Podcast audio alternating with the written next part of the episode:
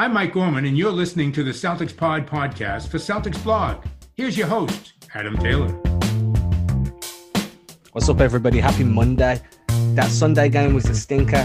No more 1pm games all year, please. No more 1pm games all year. New York ran away with it despite playing terribly. We're going to talk about it. We're going to say, most importantly, we're going to focus on a little bit of Kemba Walker. I'm joined by Mr. Brendan Nunez. How you doing today, bro? Doing all right, man. Yeah, been better. I was excited to watch some early basketball. For me over here on the West Coast, I got a 10 a.m. game. I pretty much woke up and turned on the TV, and that's always nice to do. I caught myself when it was first starting, man. I wish this would happen more often, thinking. And by halftime, I was over that feeling. I do want to say real quick, I know it was kind of a joke, but there's no excuse to a 1 p.m. start time. Like, New York had the exact same start time, and they came out with energy. I know most people were just kind of joking about it, but like, I think that's just ridiculous for anyone that's actually serious about it. Oh yeah, I'm taking it as a joke. I mean, look. Yeah, I know you are. From my geographic location, 1 p.m. starts are absolutely beautiful. That's a 6 p.m. start for me. It's done by like 8 p.m. We're recording at 9:15 p.m. on a Sunday evening. This is the earliest I've recorded the Celtics Blog podcast in I cannot remember how long. Yeah, who knows the last time we've been able to do like direct post game, you know? It's a nice change of pace. I'm not going to lie. Usually you're waking up at 5 a.m. or I'm going to sleep at 2 a.m. It's a weird dynamic. We make it work and we enjoy it. But yeah, I'm not going to turn down any more 1 p.m. games realistically. I just really hope that it doesn't look like this one. Yeah, and, you know, we can start with the Kemba minutes. And I thought that, you know, right out the gate, it was like, man, the Celtics do not have anybody that can create plays for other people like this. Like, I think he's by far the best passer on the team, and it was so clear right out the gate. I think he probably could have been more aggressive in looking for his own opportunities, but I thought that, I mean, he's just a ridiculous playmaker, and the way that it stood out, his passing when he was on the floor compared to what we've seen without him, is just night and day. Yeah, the ball just moves so much quicker. There's a bit of a, he puts like a zip on the passes, right? And we saw some pocket passes we haven't seen most of this season. Yeah, he manipulates defenses with his eyes. Yeah, his shoulders move one way as his head turns. He really does get people backpedaling before even taking a step. And you could see straight away that New York were respecting him as a scorer, even though he'd been out for so long. The shots weren't really falling for him. But there was definitely a few good plays where, like, I can directly remember, like, a really nice entry pass to Marcus Smart. He had that pick and roll early on with Tristan Thompson. There were signs of life for when Kemba's back to full fitness. I'm very optimistic. I think that if you put too much stock into his performance today, then you're kind of overreacting a little bit, because the dude's been – he's had 11 games where everybody else has been getting fit, plus of all the offseason. I'm just looking at it as he's only going to improve. Yeah, very first game of the season. I actually thought this was a really good Kemba game. And this can lead us to the amount of turnovers. I want to say, there was 7 in the first quarter, ended up with 17 in the entire game, and 5 of those were on Kemba or were credited to Kemba. But, you know, I mean, I think I can think of, at very least, there was the one with Tristan Thompson that was a side pick and roll that, you know, Thompson complained that he got held, but New York was switching everything. So you're really looking to kind of ghost screen and slip that. And Kemba threw the pocket pass, but Thompson didn't roll. Or there were just a couple things where it's just kind of getting into the flow of, and really just getting used to new teammates, especially a chemistry with Tristan Thompson, who this is his first game, obviously, out there with the big man. So, I mean, Kemba had 5 turnovers, but I actually thought that he was a fine playmaker. And yeah, I just don't think you can put too much into that, like you're saying. Yeah, there was definitely going to be some kind of adjustment period for the rest of the team as well, because they've got so used to playing without him that now they're going to, I mean, there was a play where Kemba Walker hit, I think it was Grant Williams on like Kemba went baseline and then fed Grant Williams with a pass, and Grant Williams was just not expecting to receive the ball at that moment in time, and he kind of fumbled the catch. And that's just because they haven't played with him for a while now. They've got used to playing with Jeff Teague, with Peyton Pritchard. So once a really like a high level playmaker comes in and he's seeing openings that the other guards, no disrespect to them, aren't spotting as quickly. The other players are going to need to have active hands. They're going to need to be a lot more locked in. I think this game overall, no one on the Celtics roster was generally locked in. There were very long stretches. I think there was two different stretches where they went scoreless for more than 4 minutes. Didn't really see too many set plays running as well. A lot of it was just random basketball, which is fine. I mean, but like coming into this game, and this was kind of the homer take in me, there was never one moment where I was like, damn, they could lose to New York. And then once the game started, I was like, oh, this is going to be a long game. He came in on a 5-game winning streak. New York was on a 5-game losing streak. And, you know, that might have been a factor right there. Just one team coming in, maybe a little complacent and just feeling good, even though, honestly, the other day I pulled up the standings. This was yesterday, and was shocked that Boston was the top of the East. I feel like they have not been playing good, but they've been able to scrap away with some wins, which is what matters in the end. But, you know, it shows in games like this, and this is an outlier performance. Don't get me wrong. But yeah, when you're talking about, like, you know, a lack of ball movement, and it really was night and day with this in the Magic game. But I think that this was a little telling of moments that, you know, we've seen throughout the season where it's like, okay, well, the offense just 100% runs through Tatum and Brown every single possession. And now that Kemba's out there, you'll see him as well. And it's like, okay, well, Kemba's on a minute restriction. Tatum's not out there. So who is going to create any offense? And there wasn't really an answer. And I'll say in the Jaylen minutes with Kemba out there, I felt like he should have been much more aggressive. And even the minutes that Kemba was not out there, there was way too many three-pointers in this game. More than half of the field goal attempts from the Celtics were threes. They shot 46 threes this game. Oh my God. I knew it was a lot, but 46 is absolutely ridiculous. Bro. 15%. Yeah, they hit 7 of them. Honestly, even if you hit, yeah, that's absolutely horrible. I don't even care if you're on fire from three, you don't shoot 46 of them in my mind.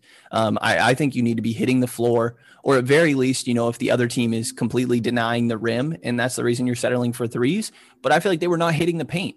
I feel like Jaylen's guilty of that. I think that, you know, maybe Pritchard could have done that. We preached Semi recently for really attacking closeouts. He had such a quick trigger from three. I can think of 2 different threes he shot it with what felt like 18 seconds left on the shot clock. People were settling.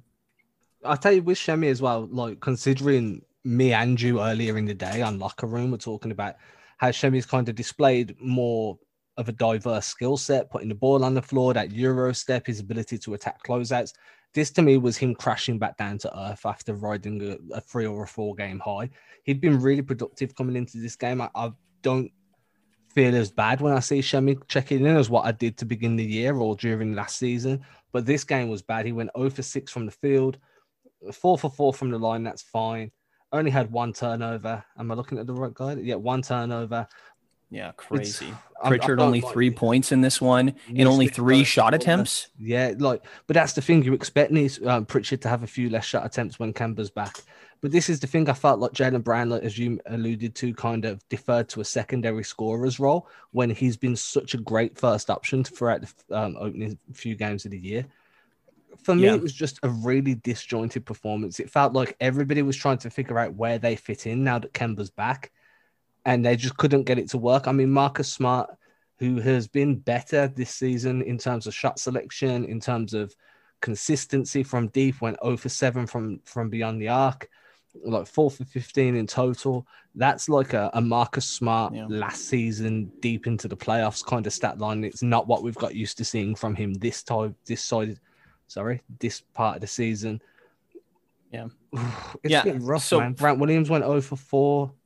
Teague went 0 for 2, 0 for 6 with Semi. And my issue here, sorry to interrupt you, 4 of Grant's 5 attempts are from 3. 8 of Kemba's 13 attempts are from 3. 6 of all of Shemi's 6 attempts are from 3. Half of Nesmith's are from 3, whatever. Half of Daniel Tice's 4 attempts are from 3. Half of Teague's attempts are from 3. Every single one of Peyton Pritchard's shots was from beyond the arc. Same with Tremont Waters, who I know was just kind of garbage time minutes. Like, I get it. And now that I look at the Orlando box score, I said, you know, you shouldn't shoot 46 threes in a game like they did in New York. They shot 42 in Orlando and made 17 of them, so 40%. But I think that might have, you know, the reason they got good looks in that one was they were hitting the paint, right? There was so much ball movement. There was 25 assists in that game and only 11 turnovers. In this one, you have 17 turnovers to 15 assists. Like the shot, I guess the amount of threes are fine. If, again, if you are hitting the paint and setting it up that way, was not happening. Yeah, and the Celtics have so many guys that can penetrate and finish around the rim that if the threes aren't falling, if you've took 20 threes and you've hit 3 of them, go to a driving dish game, go to a mid pick and roll game instead of operating that high pick and roll. Attack the glass and get some easy points on the board to keep it competitive. The Celtics went down in the first quarter and then they never went on a run for the entire game. There was not one Celtics run to kind of bring things back. Do you know what I mean?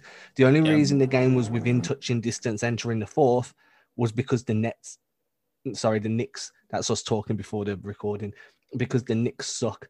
So, I mean, it's tough. I mean, Immanuel Quickley played really well, to be fair. He had 20 points and 7 of 12. I really like him too. Mitch Robinson does what Mitch Robinson does. But for me, there was just no reason to. It felt like the Celtics were scared to mix it up down low. I don't know if you got that impression too, but the Knicks played very physically once the ball got into the paint, and that made. And to me, it felt like the Celtics were avoiding that physical contact, so they decided to play more of a perimeter-based game. Yeah, which is not usual. You know, I mean, New York was getting all the 50-50 balls, which I guess sometimes it just bounces your way. But I mean, I felt like they just wanted it more. And I will say, like, I think that I'm frustrated with this game, and I think a lot of fans are, understandably. But I don't expect this is very telling of what you're going to see from Boston in the future. Just kind of reacting to this one rather than like worrying trends or anything, because you saw, again, fine basketball against Orlando, a team that is definitely less physical, but has a solid defense to them as well. And the ball movement was all there. So, you know, this very well could have been an off night, but I think it was more than just missing shots. And I think it was avoidable mistakes and effort issues that you just don't like to see. But, you know, even championship teams have a couple of these games throughout the year. Yeah, every team gets a stinker. This has just been one of the more stinkier games we've seen. And I understand some people will point to the lack of Robert Williams, the lack of Jason Tatum. While I understand that, I still feel like this Celtics team that got rolled out against New York had enough talent within its ranks to win this game. I don't feel like this was indicative of the talent drop-off once Tatum isn't available. I think, as you alluded to, Tatum wasn't available in Orlando. We still saw a really good performance. It was, for me, just their inability to change gears and start getting downhill and attacking the rim, whether that was through getting bullied a little bit and they just wanted to avoid it, they didn't feel comfortable, or whether it was just they thought their best options were scoring from deep. I just don't understand why, if it's not falling after 20 shots, you don't start upping your attempts around the rim. It just doesn't make sense to me. And just set some back screens, really put pressure on New York to rotate and start really picking them apart, because New York are a young team too. So if you start forcing them to rotate with back screens, down screens, smart off-ball cuts, then they're going to fall apart. That's how teams have been beating New York up until today. So for Boston to kind of play into their defensive scheme and just be completely happy with firing away from deep and living or dying with the results made no sense to me. Yeah, no, I'm 100% with you. And I'll say I don't expect the issues that were had in this one to be the same ones going into their next showing against the 76ers, which is probably the biggest game of the year so far. They play them 2 games in a row. But this whole like lack of a fire to them, and maybe like getting affected in an uncharacteristic way by physicality, I don't think that's a problem when you look at the schedule and you're hyped to go against the Sixers compared to the Knicks have lost 5 games in a row. You know, maybe they were a little complacent. Like, I don't think that these same issues will take place against Philadelphia, outside of maybe like you need to make sure you're hitting the paint, but I don't think that they look lackadaisical or affected by physicality as much going into the next one. Yeah, and the only thing that I kind of want to push back on with this physicality is that's why you brought Tristan Thompson in, right? So you've got somebody to get physical once other teams get physical with you. I don't think that people understand that Thompson was never coming in as a superstar center. He's an above-average starter in the league, rotates really well, defends really well. It just wasn't his night offensively. Went 1 of 5. He still pulled down 6 boards. But I definitely wanted to see more of a desire to fight. I don't care that they started out complacent. They probably thought they can get through this game in second or third gear. But once you end, I was very much expecting a second half fight back. I was expecting the Celtics to come out there, begin to take this game serious and start moving the ball the way that we've seen them move it throughout the beginning of the season.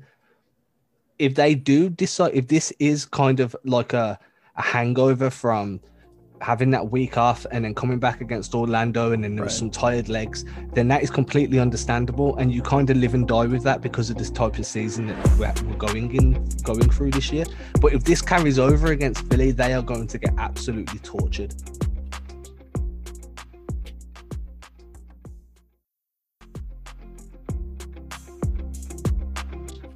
Yeah, and there is one worrying trend that you pointed out, and I think you wanted to kind of touch on going into this one. You know what I'm hinting at here?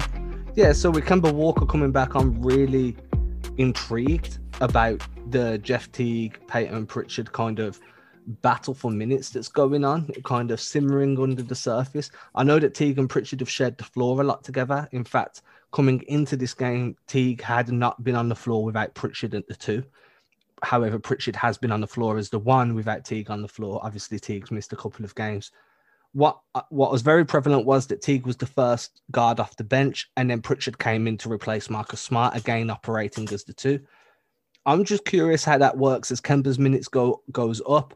Maybe you start to see a bit more of a hierarchy between Teague and Pritchard because, one, they're probably going to start staggering Marcus Smart with that second unit for some additional guard defense.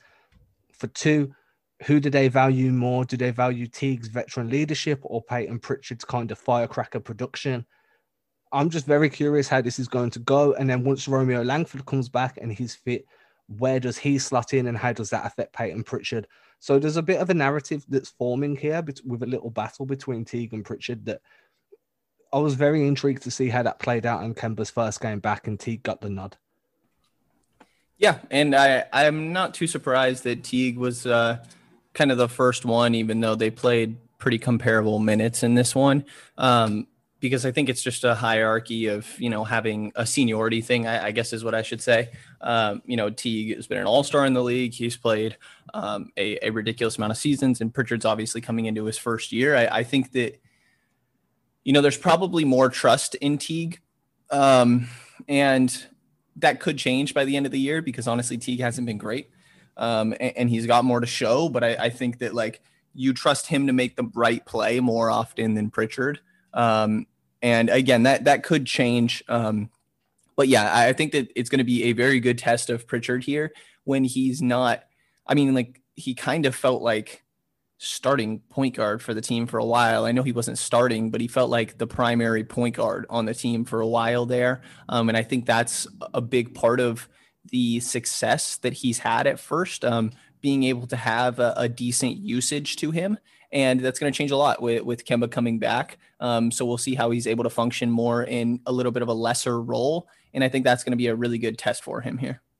Yeah, and the only other thing I want to point out is with Jeff Teague, you know what you're getting. You know that when teams play high-pressure defense, that Teague is he's not going to crack. He's going to make the right read nine times out of 10. Doesn't mean he'll convert the read because he is still a turnover-prone guard in general, but it means that he's always going to be making a veteran decision, whereas Peyton Pritchard, especially once we roll around to the playoffs, he's untested. It's going to be a high-pressure environment. I'd expect to start seeing cracks in that rookie armor at that point. So I understand why Jeff Teague would get the nod as first guard off the bench, but I'm very interested to see how Brad Stevens kind of toes the line between keeping Jeff Teague happy and making sure he gets productive minutes, along with continuing to develop Peyton Pritchard, because there will be a time where Teague disappears.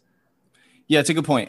Teague has seen everything a defense can throw at him during his time in the career, And Pritchard tonight, for example, got double teamed when it was a lineup out there where he was probably the primary creator, and he looked panicked a little bit. I think it was the first one that he's seen in his career, or maybe one of the first in the NBA. And if I'm possibly missing some earlier in the season, but you know, especially if you were talking about a playoff setting or even these back-to-back settings where you're going to see almost like a pseudo playoff experience playing two teams in a row and adjustments going to be made, like the two upcoming games against Philadelphia, for example, when defenses decide to throw adjustments at him, Pritchard's going to have seen some of these for the first time in his NBA career against NBA athletic defenders. So Teague has dealt with these before and will understand reactions on the fly. Yeah, and I mean, look, to be fair, like we saw Kemba Walker get stymied by these type of adjustments deep into the playoffs because there were adjustments he hadn't become accustomed to in his career due to not having multiple playoff appearances. Do you know what I mean? So yeah. It is one of those things where you need to play through it. You need to experience it, probably make the mistakes that they're inevitable when it first happens to you and learn from them. So that's why I say I am interested to see how Stevens walks that line between developing Pritchard and relying on Teague to make those veteran plays. It's going to be interesting. I just genuinely believe that as the season wears on, there's going to be less opportunity to put those two guys on the floor together. And that's when we're going to start to see a more defined hierarchy in the guards area. Yeah, I hope so. One other thing that worried me this season, or these last two games, I should say, is the offensive rebounding from both of these teams. We know the Magic both of these teams are actually very good rebounding teams. Orlando is first in offensive rebounds over the entire season, and the Knicks are sitting at 12th. And meanwhile, the Celtics have been a good rebounding team themselves when they've been rolling out this double big lineup, but we haven't seen that as much recently. They're 23rd in defensive rebounds on the year. And when it comes to opponent offensive rebounds allowed per game, Boston is actually only sitting at 21st. But again, when you're going up against other actual good rebounding teams that have a real emphasis on that, I think there could be some issues, especially when, Grant Williams or Semi Ojeleye is your four. And I'm sure obviously a lot of that has to do with Tatum not being out there, right?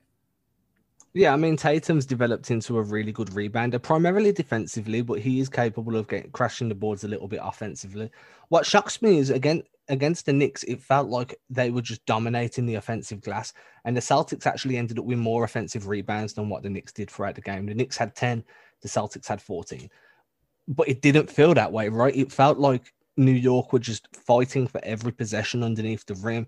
They were bodying guys, they were boxing out a lot better, they were being more physical. And I don't think Tatum changes too much of that. I think that maybe some calls go Boston's way a little bit because of the superstar treatment or like the star treatment.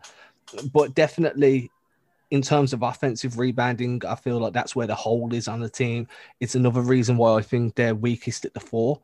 And as you say, having someone like Grant Williams or Daniel Tice there, while it does help with versatility and switchability on defense, it doesn't really give you a presence on the glass as if, like, I don't know, a Paul Millsap would. Do you know what I mean?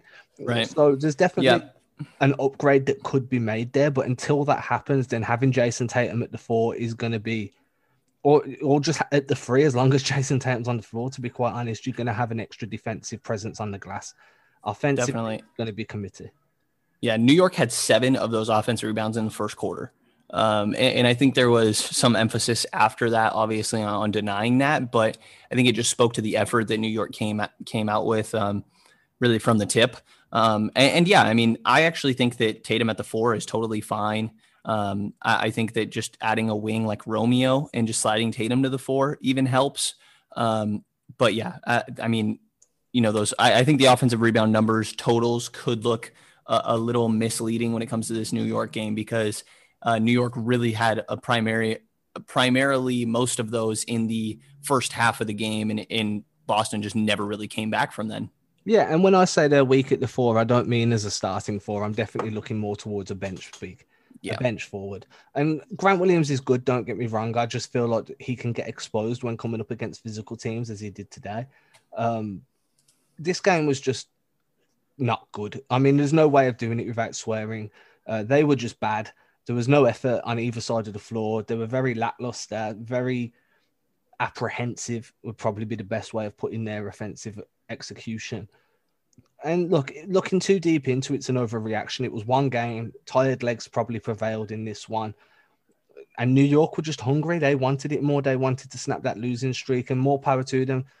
They've got they've got a decent coach. It's quite funny that I think Scal pointed to this as well. It's quite funny. I think he pointed to it in the Orlando game.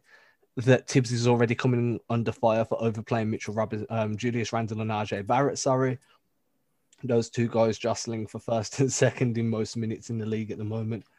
But look, they were just hungry. It doesn't mean they're a better team.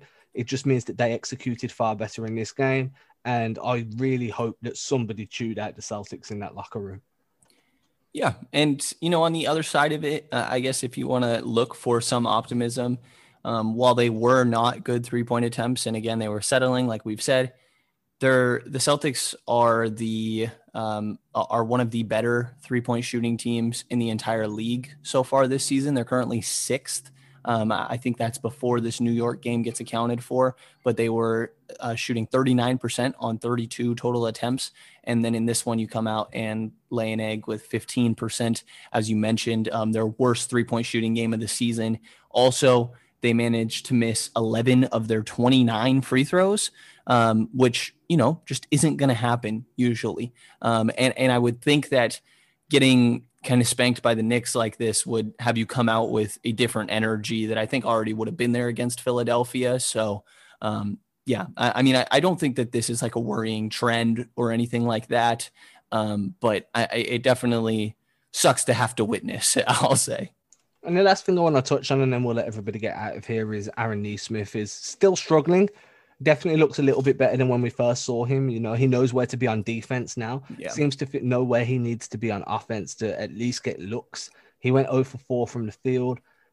For a guy that called himself a sniper coming into the league, maybe he's having to eat his words a little bit, but I still feel like he's playing a little bit too quick for himself. I haven't lost faith yet, but I do think that he's going to need to keep getting between 7 to 12 minutes a game just so he can kind of let the game come to him a bit more, let it slow down. Otherwise, we'll be looking at another Carson Edwards sort of situation. But with the 14th pick, that's a little bit harder to stomach. Yeah, I think defense is where I've seen the progress as well. And honestly, it was kind of easy to improve with the starting point that he had at the beginning of the year. But progress is progress. And, you know, maybe part of the issue in this game as well is it felt like the spacing wasn't phenomenal out there for Boston sometimes. And, you know, you would think that Nesmith should be able to provide that, even though he's been 3 of 14 so far on the year, as you kind of alluded to. So, I think there definitely was progress on the defensive end of the floor. And, yeah, definitely no need to overreact to only 4 total games played. Yeah, there's definitely going to be enough time for him to turn this around. But again, the only way he's going to get opportunities to turn it around is to start making waves defensively. It's exactly what Romeo Langford had to do last year, was impact the game on the defensive end, pressure the ball, make people feel your presence on the ball, and then you'll earn minutes. And when you're on the floor, that's the only way you're going to be able to impact it offensively.